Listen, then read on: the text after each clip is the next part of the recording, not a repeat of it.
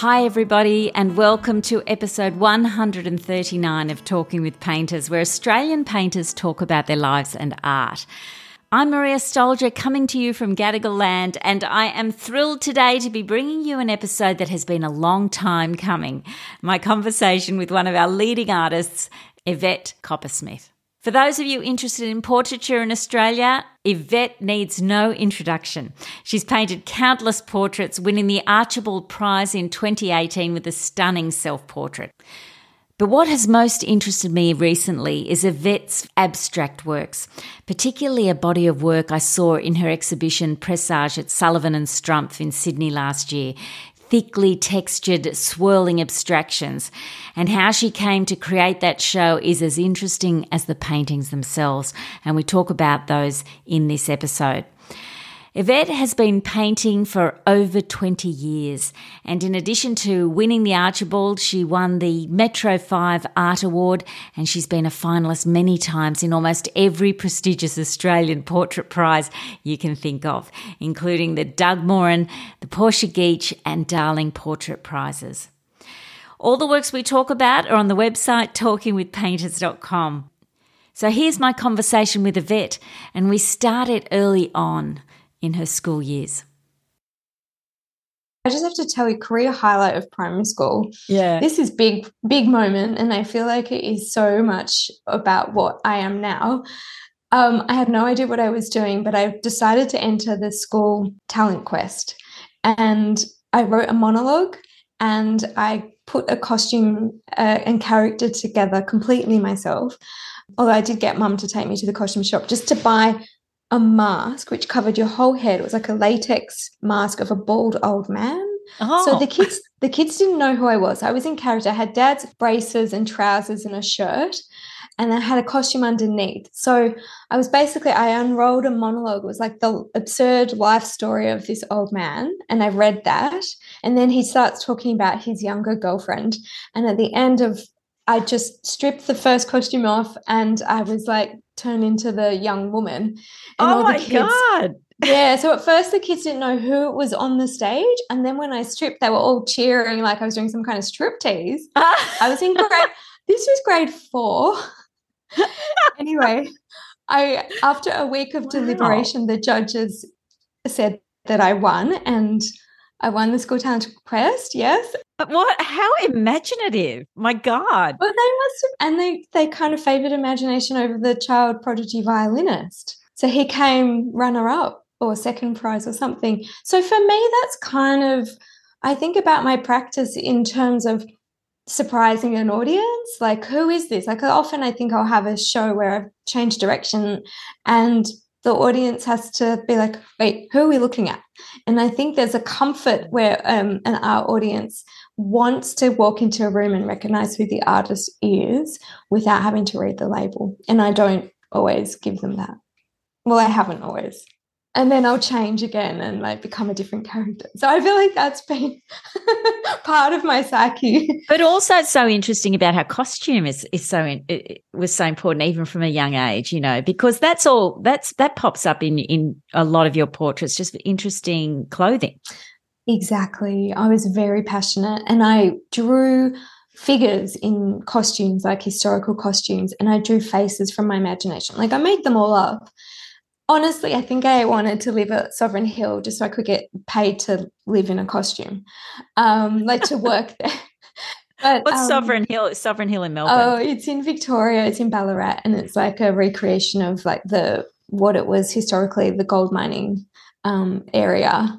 And you've got characters that work there in like historical costume. And of course, I thought, well, maybe if I go and work here, I can just like dress. Up. Anyway, I've moved on from the crinoline a long time ago, but um, yeah, look, I the other thing was um, my mum really curated my consumption of um, media. So the very first thing I was finally allowed to watch when I was four, I think, which is quite late for like TV screen time, mm. um, was the ballet. Like we sat down, and I remember my first experience watching the ballet on TV.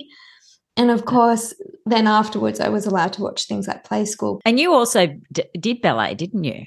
I did, and it was brief. Like I did it for prep and maybe some of grade one.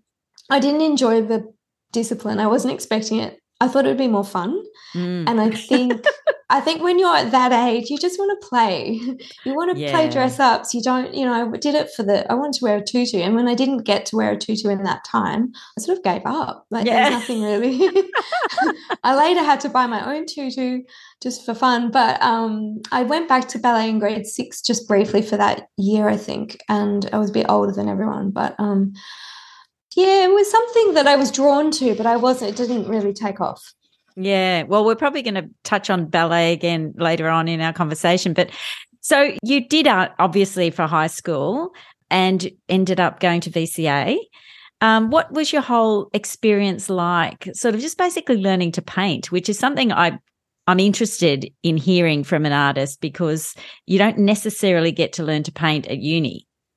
Correct. How did your painting develop over those early years? Mm, that's such a good question.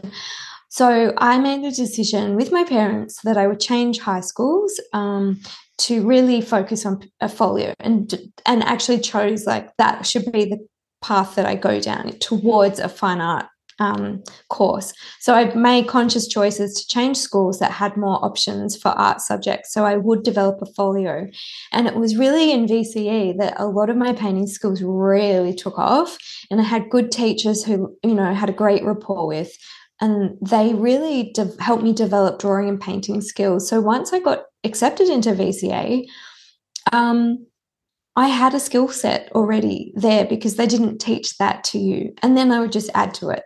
So if there were voluntary um, life drawing sessions or life painting sessions, I would go to those, or I would speak, choose certain lecturers that would t- sort of say, "Oh, these are the colors. This is how I lay out my palette." But they were just sort of informal conversations that you had. Yeah. I just remember that going to VCA at the open day, um, and uh, towards the end of year 12, and looking at what the students were making and feeling as though there was nobody there that was making anything that I would do. And, you know, there is, ah. and even when I, and I still went, and even while I was there, feeling like there was nobody there working in the way that I did, and I wasn't fashionable doing what I was doing. Was that a good thing or a bad thing? Did that make you doubt yourself? I didn't doubt myself. I just um I think I just stuck to what I was doing and I didn't try to fit in. I just thought well, what I was doing was probably looked a lot more traditional. Um, and I thought, but in the context that I'm in, it's actually edgier to do something that's not trying to fit in. yeah, yeah, totally. That's so interesting. it was and at the time i just i was really encouraged in a way like um to keep working in a photorealist style that was getting you know good feedback um most mostly and i was just thinking okay look i just will develop this technique and there's so much you can say within that technique that's just a language a visual language and after 10 years things shifted Yeah, exactly. in a photorealist style Well, yeah It's very interesting that only, you know, a couple of years after you finished uni, you actually won your first award, which was the Metro 5 award. I think it was the inaugural award of that of that prize. Uh, Mm. and that was in that photorealistic style. Can you tell me a little bit about uh, what you think caused you maybe to shift from that style over the years? If you can pinpoint that. Yeah, no, no, there were a few factors.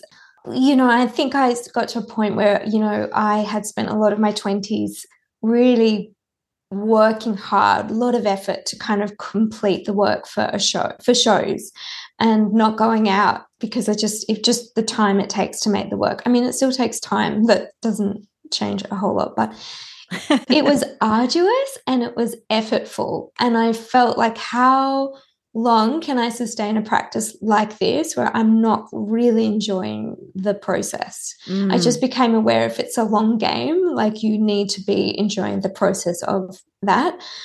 Then I had another show and I had one of the first of many short deadlines.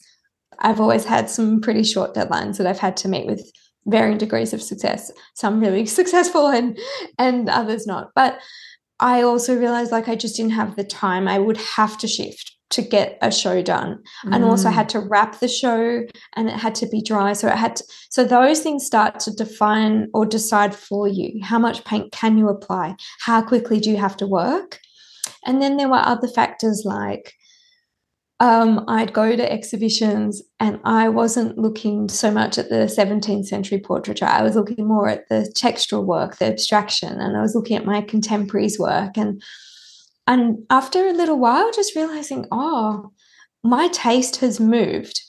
I'm no longer interested in looking at photorealism. Why am I still working in that style? And that was quite a shocking revelation where yeah. I felt um, suddenly like I didn't, I sort of had this moment of rejecting what I had previously made, like just this moment of you need to reinvent yourself and you have to work out how to do that. That's still you. Um, so there's a lot of stages then from there. well, I think one of the first paintings that I noticed of yours was the portrait of John Safran that got into the Archibald. And I think mm-hmm. that was 2009. And you could see at that point you were moved you had moved already moved away because you would you'd use the um, board or the panel and you'd left that showing through as the background and you just painted his figure which was was much looser than that style that you were doing previously. I can talk to that just briefly. If you look at the work i had as a finalist in 2008 compared to 2009 huge shift. So 2008 i painted paul capsis and it was a photorealist style and i had a you know rose floral garland that i'd painted on like a trompe l'oeil effect yeah. um over his image. And then you get to john and it's like raw against the panel. But i also think not only is that reflective of my shift but it's also like you're moving to adapt to your different subject and the mm. way i had worked with um, paul it was a very different kind of effect that i wanted to create and then with john he was and I didn't know this at the time. It's so interesting. We were working, we'd have sittings every now and then over a long period, maybe 15 months since we first began. And I changed from like he should wear a shirt, a black shirt, and a tie to no shirt. And over that period of time, he actually was working on his TV series. Um, you know, it was something to do with religion, but I can't remember the title. Oh yes, and that was a was great at, series. Yeah. I forgot. It was incredible. And yeah. then in the final episode, he got crucified on a cross.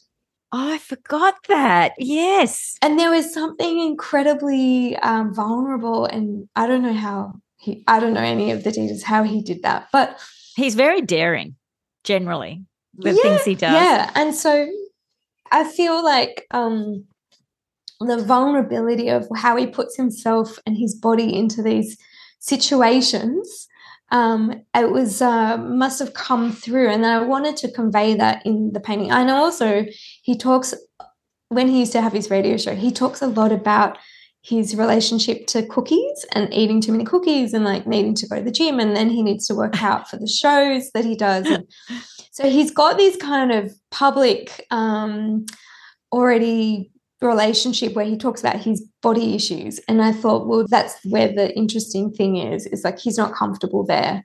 Mm. but i wanted to paint him topless in that space of vulnerability and rawness. And the only thing that he said when he went to look at the portrait viewing he was like oh you painted my belly fat. That was all he said. So i didn't know if he liked it or not. Anyway we still talk occasionally but that, well, I never, I didn't notice that, but it was interesting. I think there was a pro, there was two figures of him. One was profile and one was straight on. Uh, it was a great, I, I, loved that work. I really loved it. I think you oh, did a beautiful Thank job. You. Actually, now that I mm-hmm. think about it, I think I just skipped over something I'd like to go back to, and that is just that we've already mm-hmm. launched into portraiture, which is a huge part of your work and abstraction we will discuss later as well. But uh, in the early days, you did have a couple of shows of still lives. And that's where you really started off when you're exhibiting. Um, can you tell me a bit about that? Mm. So there's a whole chapter that was pre-Instagram, you know, in my in my um, ex- exhibitions. I did no, I did have um, 2004, 2006 were very self-portrait and photorealist. 2009 started to loosen up with the opera room, and then 2010 I did and 11 and 12, I did shows that were interior spaces. So the Loft Suite, then Le Corbusier's um, Le Cabanon, and then Chandigarh, uh, that, where he designed the Government College of Art. And so these spaces were the subject matter. And once you start looking at space, when take the figure out, you start to get skills and understanding of space, whether you flatten areas, um, it starts to go into abstraction. Then I did three shows of still life series and, and look they each had a conceptual framework that's going to take too long to go into but there was aspects where i didn't always control what the objects were in the still life mm. and so hmm. then i was really pushed to work out how do i make a painting successful in what i would deem successful with these elements that i haven't controlled and I started to look a lot more, not just at what was in front of me, but a lot more at painting references, like, for, you know, techniques. So I'd look directly at paintings that I liked, um, cubism, purism, and really borrow techniques, colors, forms, and develop a sort of language that moved beyond realism and looking at just purely what's in front of you and observation. And and I think then from there, that started to come into the portraits. I started to build up this sort of confidence with form and shape and color and stylization. And then that kind of was like this launch pad. And then you kind of look at the portrait I did of Gillian Triggs, and it's got mm. all those aspects, all those elements in it, including a still life element. Um, yeah, and and I think what I guess where it's kind of important to note is that it didn't, it wasn't a quick launch into abstraction is this is like years of experimenting and doing things and not every show was like commercially successful but i also think that it was important that i just did it um, and develop and gave myself that time to develop without sort of being too worried about well of course you want to yeah. cover your costs but it doesn't always happen you're right in order for an artist to really find their language. It's not you can't just jump from what you were doing in 2005 to what you're doing now that is a that is definitely not something that that can happen overnight and it's yeah. interesting that you've you you know i want to talk a bit more about portraiture and actually the self portrait because that is something that, you know, if anybody goes to your website, your wonderful website, they're going to see dozens of self portraits, just absolutely brilliant works.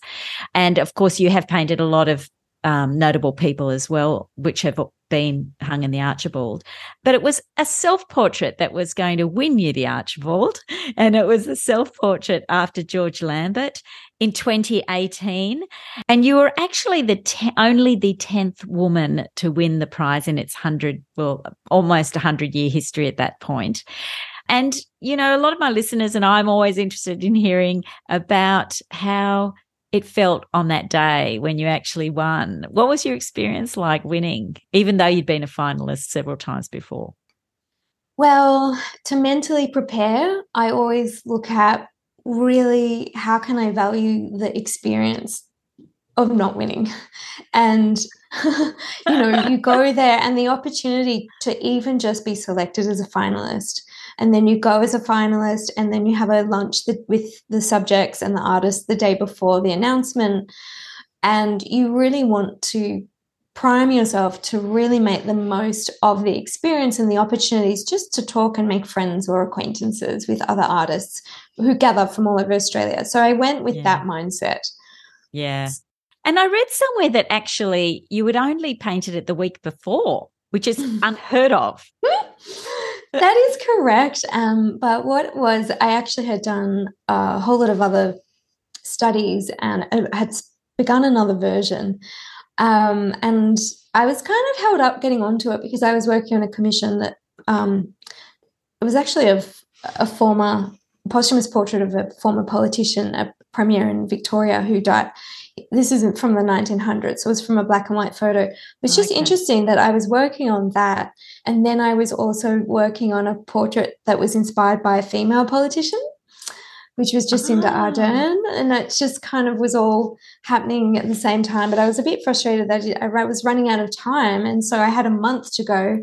And two weeks in of reworking this other one, uh, which was a very different painting, I just thought, no, that's not it's just not finished. I'm going to have to put so much more paint on. It won't dry. I should just start again and start fresh. So, because it was such a, I would have had only four days to work on it within that week. And because I didn't have a lot of time to think about it, things just fell into place and I just had to run with it and not just just get it done and it was only when i was finished and putting my entry together that i uh, you know i was thinking about the title and that moment when i was doing the title i thought oh actually it looks like this george lambert portrait of hero roberts or a bit like a self-portrait it's been sort of likened to as well by him and i thought that seems really obvious like i've like I've referenced it, not that I had consciously, but sometimes your influences just come out without you realizing. And, and so I decided to acknowledge it in the title. Ah, that's so and, interesting. So it wasn't uh, something that you had thought of at the beginning. It no. was something that after you'd painted it that you had sort of seen in in it. Yeah, totally. I was hoping to go for a more 70s vibe. It just it just came out 1940s. Anyway. Yeah, look, I will say that that week felt incredibly intense and that I had to get it to a level that was the best product of my practice because, you know, I thought even if the judges take it in to the finals, I need to feel like I'm not embarrassed by it. But when I finished it, I didn't even know what I thought of it because it was like I hadn't had any space. It was at the photographer's, it was still probably wet. Um, I was exhausted, and I think it was the pressure that was exhausting. Like, like my own stress of trying to do the best I could in that limited time was really mm. intense. Do you think that that intensity actually made you produce something you might not have produced if it wasn't? You didn't have that time constraint. A hundred percent. A hundred percent. It's it would be a completely different painting.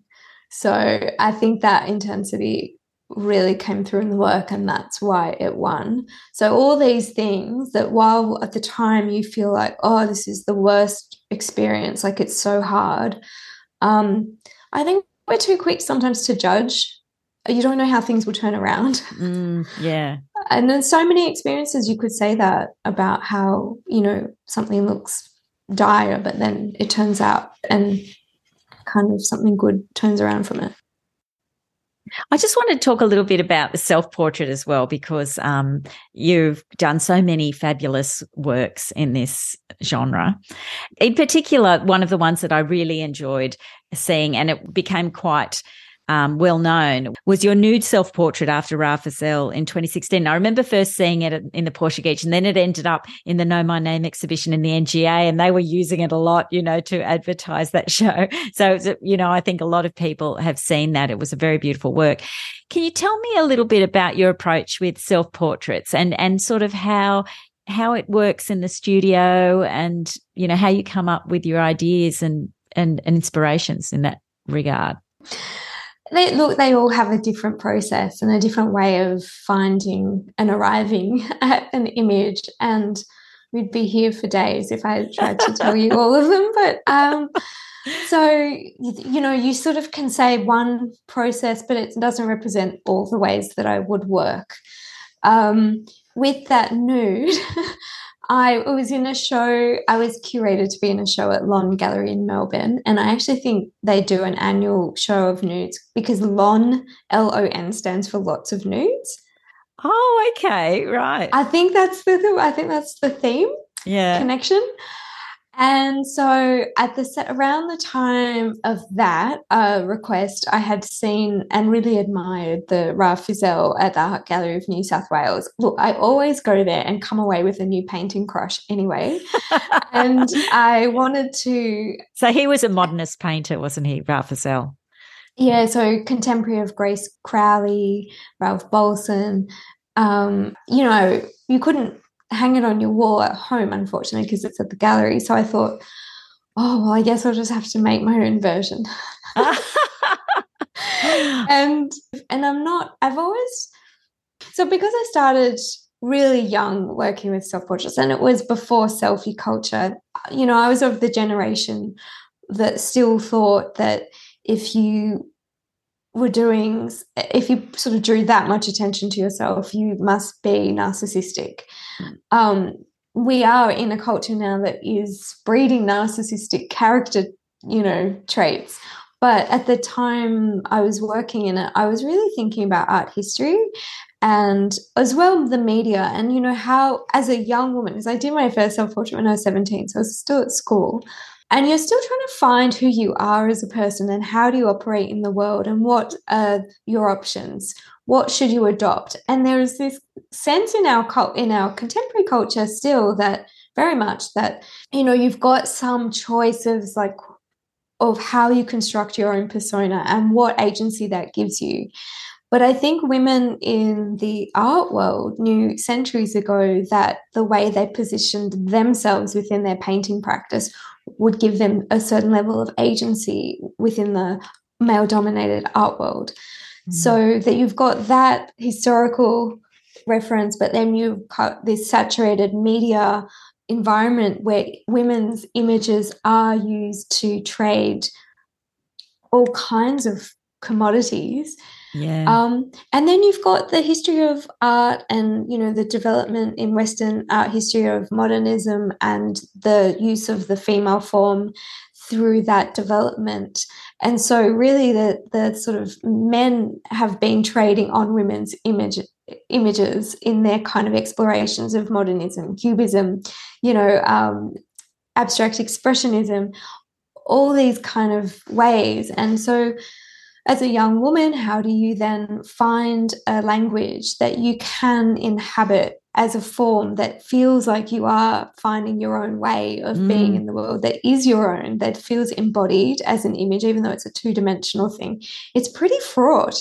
Well, that's right. And it does need it does need you to do it over and over again in order to find your way with that, I would have thought. Yeah. Yeah. And and I suppose as you change and you always find, you know, you're always shifting as a person, um, how you view yourself, how you think other people view you, how can you find a new sense of yourself and also just how do you how do you utilize yourself as a model? When you are a portrait painter and you don't always have the money to pay for a model to be there every day all day. Well exactly some, oh, that's a big part of it I sometimes. Yeah no, that is totally true because you can start a painting whenever you want and you don't have to worry about all that side of it. Um, and you also yeah. don't worry about pleasing anybody and yes. or tapping into what they think or anything like that. Yes or exploiting a model in any way, you know, trading on somebody else's image. But I also was mindful not that I didn't want to exploit my own image. Um, and, you know, I don't know how you define what that is. I think everyone has to do that for themselves. And I suppose that's where social media um, also poses the, these questions to every single person that's online. But um, I suppose with the, that's why I did avoid doing any nude images of myself. But this was so kind of veiled in a slightly cubist form that it didn't feel that it felt nude rather than naked. It didn't yeah, feel too yeah. exposed. No, I can I can see that it was uh, slightly sort of stylized in a way. Um, oh, definitely do not yeah. have um, conical cubist Jean Paul Gaultier bra shaped form, but um, look, I think it was a challenge for my mum thinking like oh just do one nude and it's just for a small show in melbourne no one's going to see it for it then to end up where it did oh which really? was used as promotional. It was in some of the publicity for the national gallery of australia and it's out there for the whole of australia to see. Yeah um, yeah. yeah you know i think that well i definitely have done some of my artworks have made my mum uncomfortable but also she's not from the art world and i think um, the art world is far more um, bohemian. oh, of course, yes, and it's not viewed in that way. Did she get no. used to it in the end? Oh, I don't know if she ever does. I think she just, in the end, has to look at the attention the work gets and kind of take solace from that. I don't know. Well, it's interesting also when you were comparing it to social media, but in a way, what what you're doing um, has got nothing to do with the photograph that you see on social media. That's like yeah. a whole different beast, really, isn't it? I it mean, that, it's not a selfie. Yeah. It's certainly not a selfie what you're doing. No, 100%. And the process of that, of the way of I make them, is so the complete opposite of a quick selfie. It's really about sitting in a process of painting while you're working as the model and the painter and being so patient with that process, but also with how over a period of time, you're going to feel so different day to day today. And that's going to, because you keep searching for how do you find a visual that communicates that energy that you're experiencing, whether it's an emotional energy or a psychological space that you're in, a mood, you're always wanting to align the visual with that. And I think that um, once you've done that ongoing and had that process, it really also sets you up to be able to be an abstract painter because that is 100% what you are doing is trying to align uh, the visual with the energy. Well, I'd like to get on to talking a bit more about abstraction and probably the best place to talk about that is your most recent show with Sullivan and Strumpf, which I went to a few months ago. It was absolutely fabulous. It was called Presage and it included, you know, a collection of works which range from sort of more figurative to totally abstract in my view. And it, with absolutely beautiful, vivid colors as well. Um, I think that show it it originated from seeing seeing a Roger Kemp retrospective at the NGV a few years ago. Can you tell me a bit about that? Yes, absolutely. And so I went to a beautiful exhibition of Roger Kemp at the NGV in 2019. And at the same time, Charles Nodrum had a show of his and Eastgate Gallery also. But what I remember coming away um, from the exhibition being really inspired. It was like a really good painters, you know, good for painters yeah. to see. And I was so like, I had this hunch, like, I want to respond to this work in a more feminine visual language. Um, and when I, uh, a lot of things happened in three years, um, but when I sort of thinking back to the works that spoke to me most, I thought I'm going to do a bit of research there was a small series of small paintings of some early works that did have figures in them. And normally we just think of him as completely abstract. But some have figures and they're quite stylish. Some, sometimes you see a bird or something in his large works. But there were these little colored figures and they were in little formations. And some of them were like groups, uh, large groups, and some were just more spread out. But there were some quite like beautiful painterly things happening. And when I researched it, he was actually um, really into, okay, in 19 sort of, uh, for a few years, um, I think 1936 to 1940, the Ballet Russe toured Australia and with some productions. Mm. And one of their productions in 1939 was Les Présages. And a lot of artists in Melbourne went to see it. It was really popular. Roger Kemp went several times, and there was something yeah. about the excitement, the joy, the dynamism, and aliveness of the dance and the figures that he wanted to infuse in his work. He also had a lifelong interest in music, and I think he wanted to be an opera singer. I wanted to be an opera singer too in primary school, but anyway. um, I think he wanted to uh, just find a way to bring that experience into his work. And that continued with his abstraction as well.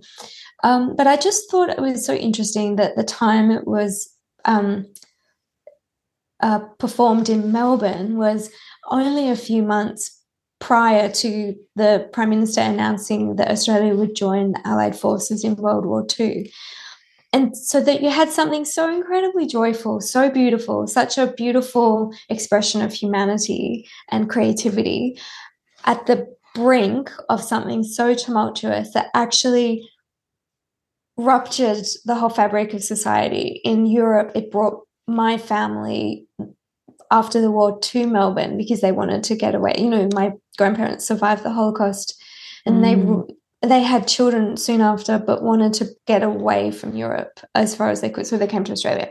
And I just thought, wow, I'm responding to work that was happening in Melbourne right before all of that stuff happened that then brought me to Melbourne.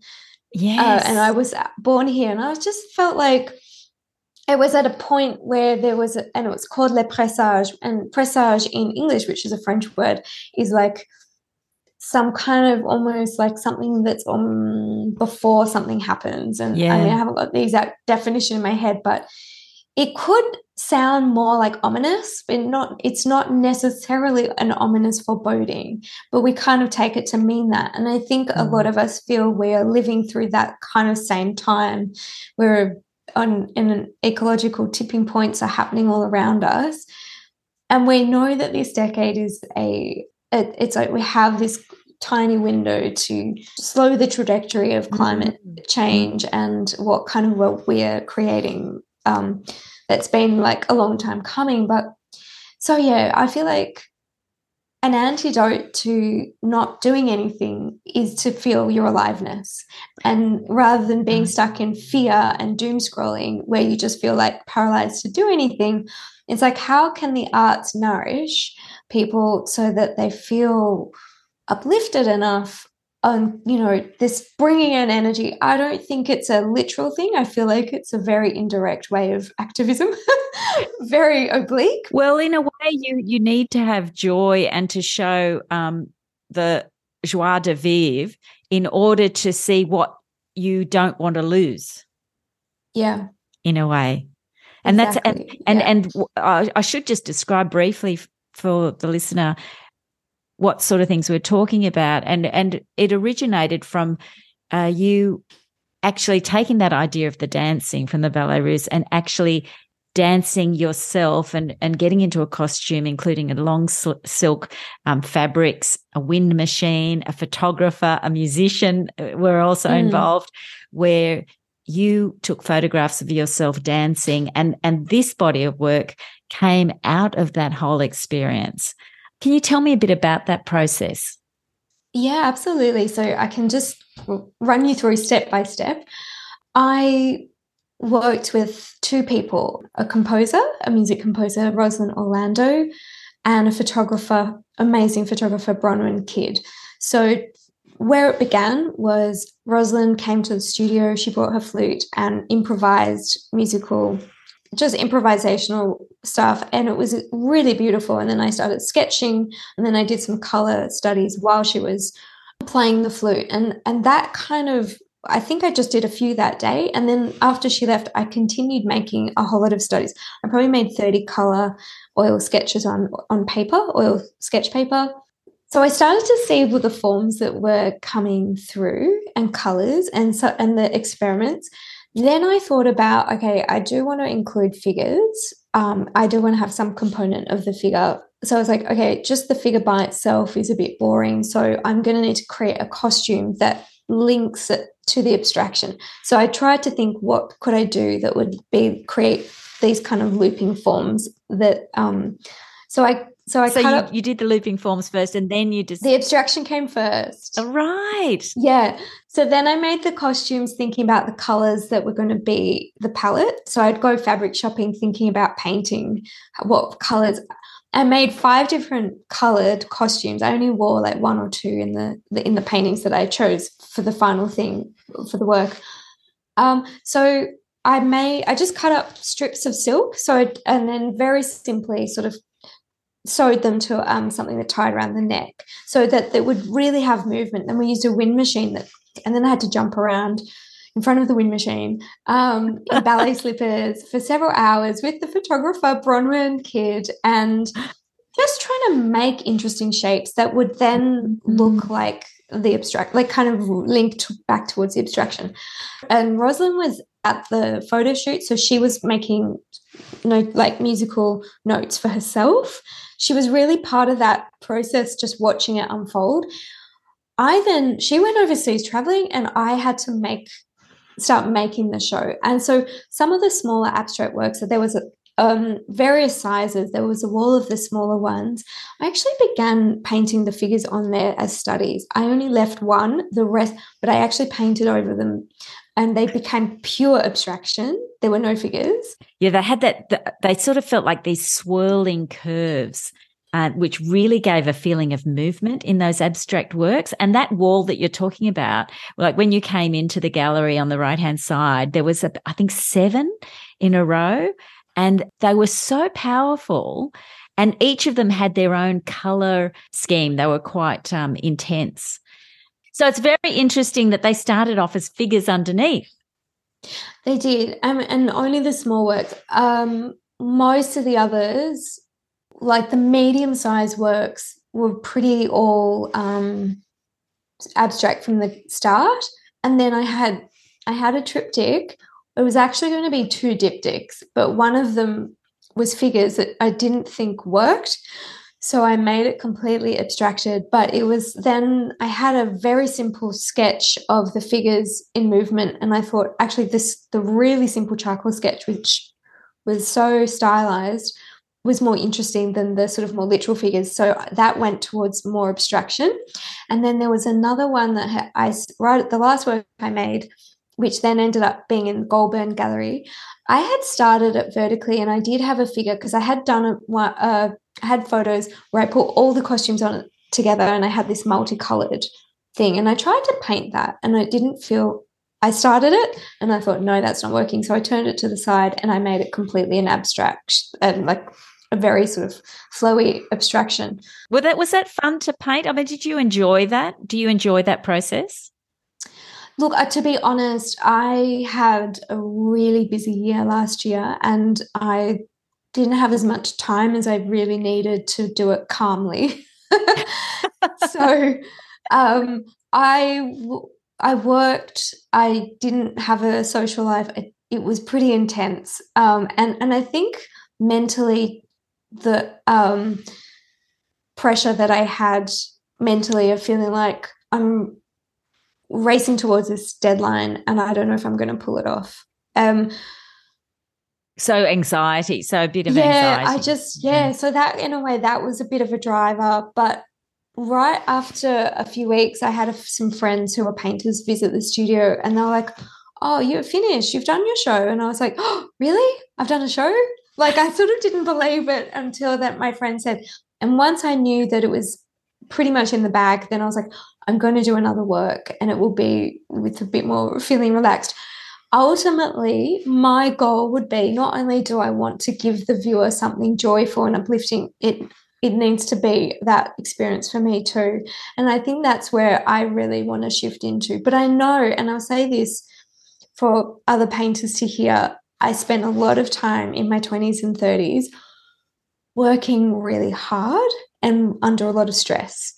Mm. And I'd push myself to meet all my deadlines. Like I've met pretty much I don't think there was a deadline I didn't meet, and I would probably overcommit constantly because when you're trying to make um, a, a, viable career and you really just take you say yes to stuff and then you yeah. just try and and meet those so i'd be working sometimes when i should have been asleep or when i just didn't feel like it and i you know i'd just push really hard mm you get to a point, I don't know, everyone says this, it's like you establish something and then you get to a point, you're like, okay, but I can't keep doing that because I just don't have that kind of, I don't want to pull that out every time I do a show. You want it to feel like uh, you're enjoying that process like mm. you're giving but it's got to keep it's got to give to you first otherwise you can't sustain it so you don't feel as though that's just the way you work you're trying to find a way that you're not going to be working like that and I have found it at times. Definitely, I do find, you know, that joyful exuberance, like you're feeling at peace, you're feeling joy. And like, I feel like that is such a priority for me now. Mm. I think as a collective, we're in a bit of a re, you know, reorienting how we want to work. And maybe the pandemic kind of was a reset for some people. Some people had to go straight back into like the grind. Um, but I will just say, like, you know, I uh, has been a lot of effort and a lot of projects that were really stressful and hard. I suppose it's got to do with deadlines often, though, doesn't it? Yeah. If the deadline's too close. Yeah. And so now I'm sort of much more mindful. Doesn't mean I'll get it right every time. Some projects you just take look they take as long as they take, but it's yeah. that's been yeah, so I would say like that sort of for me that show in a way triggered some of that sort of pressures that I had already worked through in my 20s and 30s, which were mm. like, oh my God, I've got to, you know. But I was like, also the fact that I had a huge break between solo shows. So I hadn't had a solo show for six years. Yeah, that's right. And people would be surprised because I had done so much other stuff. And so I feel like in a practice and how I would view mine is there are different facets of it that you want them to somehow be all in balance. And it did feel it was really out of balance, but I also was independent. So I didn't have a mm. gallery for five years. Um, and that was really motivating to focus on, you know, art prizes, which, you know, didn't know how that was going to work out, but also commissions. And I was taking on um, a lot of commission portraits. And all those things take up time. And then you're putting on hold the body of work that you want to make. However, mm-hmm. in that space of you are still developing all your skills and you're developing Definitely. in ways that you don't realize are actually going to facilitate the body of work that you want to make. So maybe when I first saw Roger Kemp, I wasn't ready to respond. I didn't have the language yet, you know? Yeah, yeah, yeah, that's so interesting. And tell me about commissions. How do you find those? Do you find that stressful experience or? Yeah, it's varied. Um, you know, each project is like a interesting because you're problem solving in ways that you wouldn't be if you weren't painting that person. Um, you and you have this opportunity to meet somebody you would never normally spend time with. Um, the ones that have probably been the most difficult were the posthumous portraits from black and white photos. That is a whole other level of difficult and I challenge. could imagine. Yeah. Like a whole other, and to make it look on par with the work a, a, a product of you know anything else that you would do that you're working with a live person from you know color photos that you've taken mm. and to mm. make it have the same quality of paint so true because so, you've only got one source and yeah. and also you haven't gotten to speak to them or get any idea of what they're like yes and you just yeah you didn't get to create the visual ingredients yourself so when i you know, but that's a different level of problem solving. Oh, okay. So it's more like the composition. You're stuck with that composition in a way and that expression. Yeah. Yeah. Yeah. And and you know, converting a black and white photo into a color painting. I would go through just layers and layers and eh, various iterations. Oh, I'd love to see one of those. Oh, they're on my website under commissions. Oh, okay, I might put that on the website. There are two women uh, who were some two of the early principals of Melbourne Girls Grammar, and they're very beautiful historic images. And but you also try to find a balance of how do you make it look like? Yes, you are painting a historical image, but it's also a contemporary painting. So you've got to find that balance. Look, it's really interesting. It's just um, I, I don't want to do more of them, but mm. I um, you know I'm happy with how they turned out, but with your with the people that I paint, it all varies. Like it depends um, how much input they want. So I think um, sometimes people come pretty much ready made. Like this is their outfit. This is you know, and you just decide the pose and the composition with them. But you know they've got they're all put together. But other times people appreciate you helping with the styling and the makeup, and I'll look for outfits for them. Oh, that's right. So sometimes you do their makeup for them as well. Yeah, uh, well, I had done a bit of work as a makeup artist. I never tried to get more work actually, but I, I just for fun, I I've done like film and a fa- one fashion parade, but I've done like three or four weddings.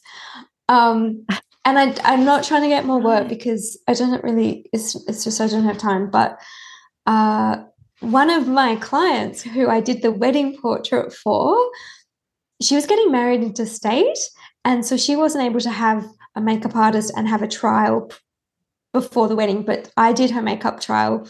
So she, and I was going to the wedding as my research. So oh, right. I ended up doing her wedding makeup on the day, which was such a delight and a privilege. Fabulous. That, yeah, and then um, I photographed it, and then that was 2019. They got married. In 2020, I was painting it during the pandemic when we were like not going to any weddings, and it was like trying to make a joyful painting when we didn't feel it at all. Oh, how interesting! Yeah. Um, Oh, another aspect of your work, which I find really interesting, is the support you use, because in a lot of those in those works, even at Sullivan Strumpf, you were using jute, which is quite a rough. What what is jute? Is it yeah. is it cotton? I'm not quite sure what that is. Hessian. Okay, and what do you like about it? Um, I had been wanting to work with it for probably also three years, um, but I didn't know the best way to do it. So when I, I'd done a lot of sort of um, trials with buying jute from a fabric store, stretching it, putting some clear sealer, but it goes really wobbly. Like it doesn't hold. It hasn't got the sort of tautness of linen and, and things like that. So what I then discovered was my art store had a just randomly a bolt of jute that was one side had gesso on it.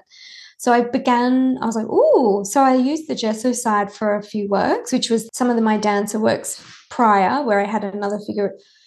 And also I used it for some of my portraits. But then I was like, you know what? I really would love to try the other side and the unprimed jute and leave some of it showing if I can. Mostly I covered it up because it just got overworked. But I let I primed it with a clear primer and also it's a much rougher texture than the gesso. Yes.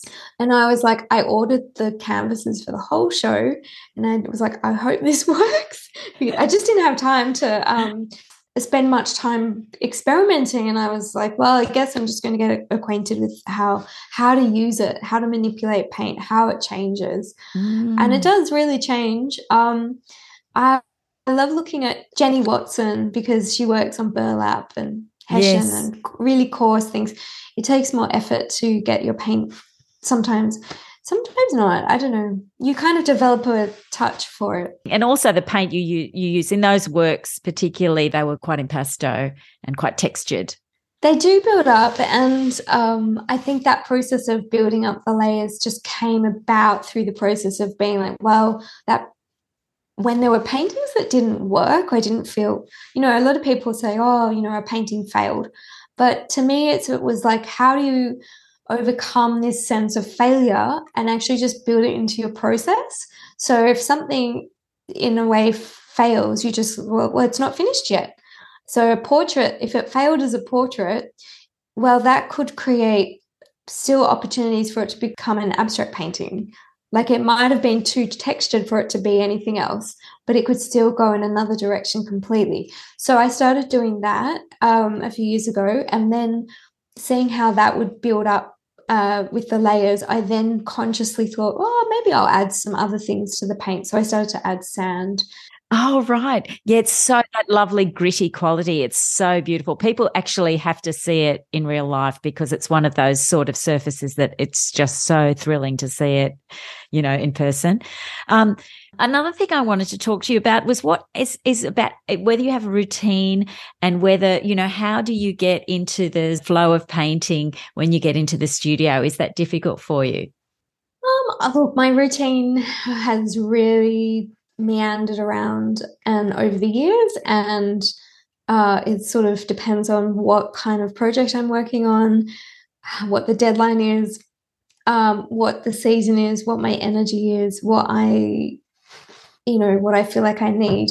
I think one of the things that is a challenge is that we all face is that with this um, emails that are coming in and messages constantly on our phone. And if you take that into the studio it's really hard to switch off and paint while you think someone's waiting for a response within the hour.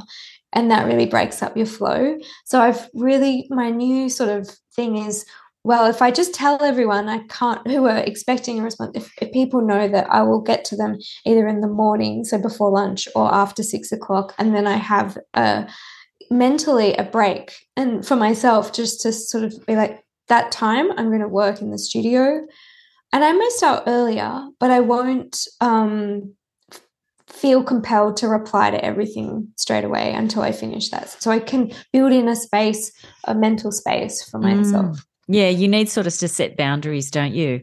And and you sort of think that ev- that everything's urgent, but actually it can wait. Yeah. I think sometimes, you know, painting, it is a very physical thing. There are ways to fast track a flow state, and I definitely feel like exercise is one of them. Like going for a run, doing yoga, I think that, or doing some weeding really sort of helps you just get more into a flow state more quickly. yeah. Oh, totally. Gardening. I agree. Being in nature. Oh, thank you so much for joining me today, Yvette. I've enjoyed this conversation so much and I love your work. Um, so good luck with your future exhibitions and, and I'm looking forward to your next show. Thanks, Maria. Great to chat with you too. What a great artist. I hope you enjoyed my conversation with Yvette Coppersmith. I'll be getting a video of Yvette onto the YouTube channel in the coming months, so watch out for that. I'm also catching up on some past video productions, so check out my latest videos of Kim Leutwyler and Adrienne Doig on the YouTube channel, and there's a link to that in the show notes. Both the podcast and the YouTube channel are completely free. There are no ads, and you can subscribe to both uh, on your podcast app and on the YouTube channel. Also, if you'd like to keep updated on the podcast and YouTube videos, just subscribe to my monthly newsletter, and I've put a link to that in the show notes as well. You can also follow the show on social media. Uh, Talking with Painters is on Instagram, uh, which is probably the most active platform, but I'm also but it's also on Facebook as well, and you can also always follow me on LinkedIn. Thanks for listening and hope you can join me for the next episode of Talking with Painters.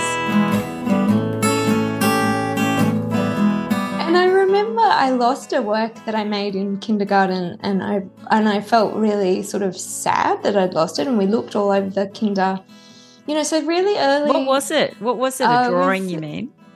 no, it was it was a cardboard tree next to a macaroni stream river. Oh, like a collage sort of thing. Yeah, like a 3D painting, I suppose. Like the tree stood up, and then I had like the macaroni as the water.